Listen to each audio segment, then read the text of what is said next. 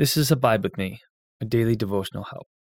I'm Tim Conrad, a pastor with the Wesleyan Church of Canada, and I want to help you to abide in or to be in Jesus by getting into His Word together every day. Today, we will take in together the Gospel of Matthew, chapter 15, verses 1 through 9, and I'll be reading from the English Standard Version.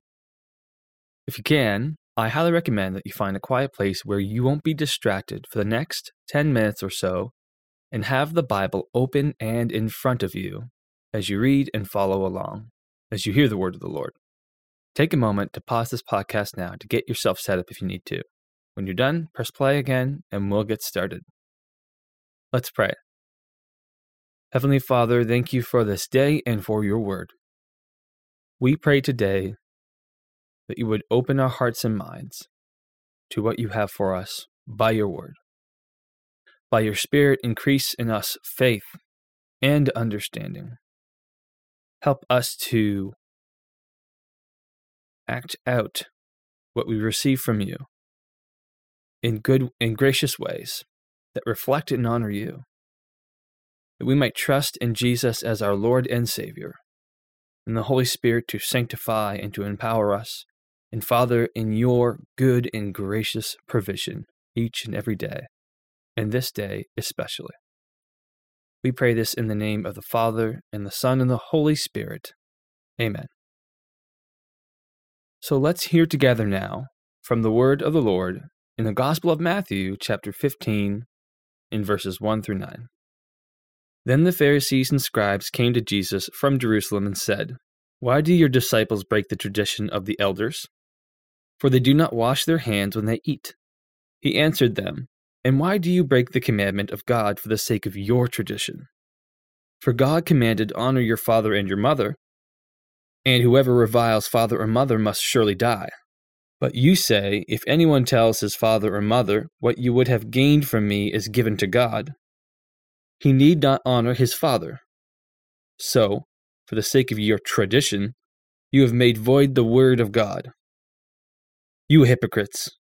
Well did Isaiah prophesy of you when he said, This people honors me with their lips, but their heart is far from me. In vain do they worship me, teaching as doctrines the commandments of men. So let's take a moment now to pause and reflect upon this passage, prayerfully asking the Holy Spirit to guide and direct us as we do so. And when we've finished with that, I'll offer a few thoughts say a prayer for you and I, and then we'll finish by hearing the word of the Lord together once more.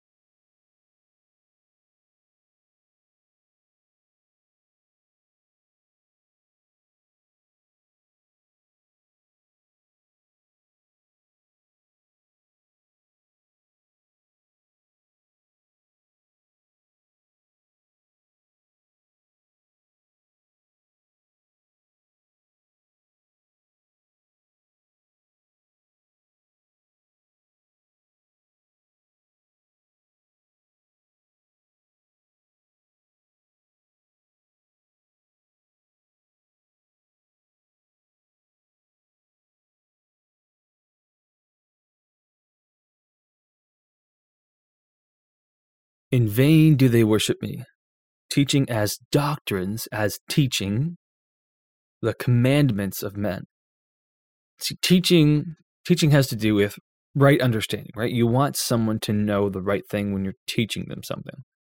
And often that's going to beget action of some sort. If they're going to act upon the teaching, then they're going to act differently about the thing they're taught. The problem is when we take a right understanding of God and we mix it up with what we believe out of ourselves is a right way of being, a right way of doing, apart from the teaching and the commandments of God. If we're taking the commandments of God and we're nullifying them by the commandments of us, that's a bad thing. And here Jesus gives them an example. Where God commands, This is how you ought to live honor your father and mother. And they say, No, no, no, you don't have to honor what is owed to them, what is rightfully theirs, if you make it an offering to God. Which is wild to think about. There's some twisted logic to go from, I'm going to worship the Creator by doing wrong by his creation, that which he loves, doing wrong by his own command to honor our father and mother, but to dismiss what is theirs for the sake of appearing more righteous. I suspect we have a lot of these commandments spread throughout our many church traditions, and it's up to us to ask the question Are we teaching as doctrine the commandments of men?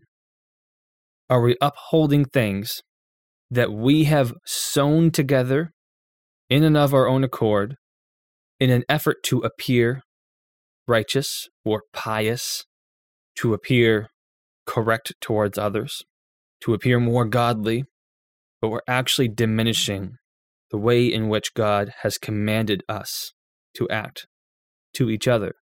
We honor God when we take care of that which he loves. Jesus makes this clear elsewhere in saying, Inasmuch as you've done to the least of these, my brothers, you've done unto me. And the way he hmm. sees us acting towards him is not by our words, our eloquent worship, our exuberant worship, or anything like that. But how did we treat his creation, his people? It's important. And we have a word for this now legalism. We call it religiosity when we're trying to follow a set of religious rules that have come out of, arguably, study of the Bible, study of God's commandments, but extrapolating and adding on to them as though by defining them in our own terms, we're doing God a service, where indeed we very well and almost certainly are doing each other a disservice by pointing people away from the heart of God and towards the mind of man. Let's pray about this today. Heavenly Father, we thank you again for this day and for your word. Help us to rightly understand your word, to discern it well, not to add to it or take away from it, not to replace your commandments with our own. May we hold to that which comes from you. May we look to your commands above all. May we trust in your promises, not our own.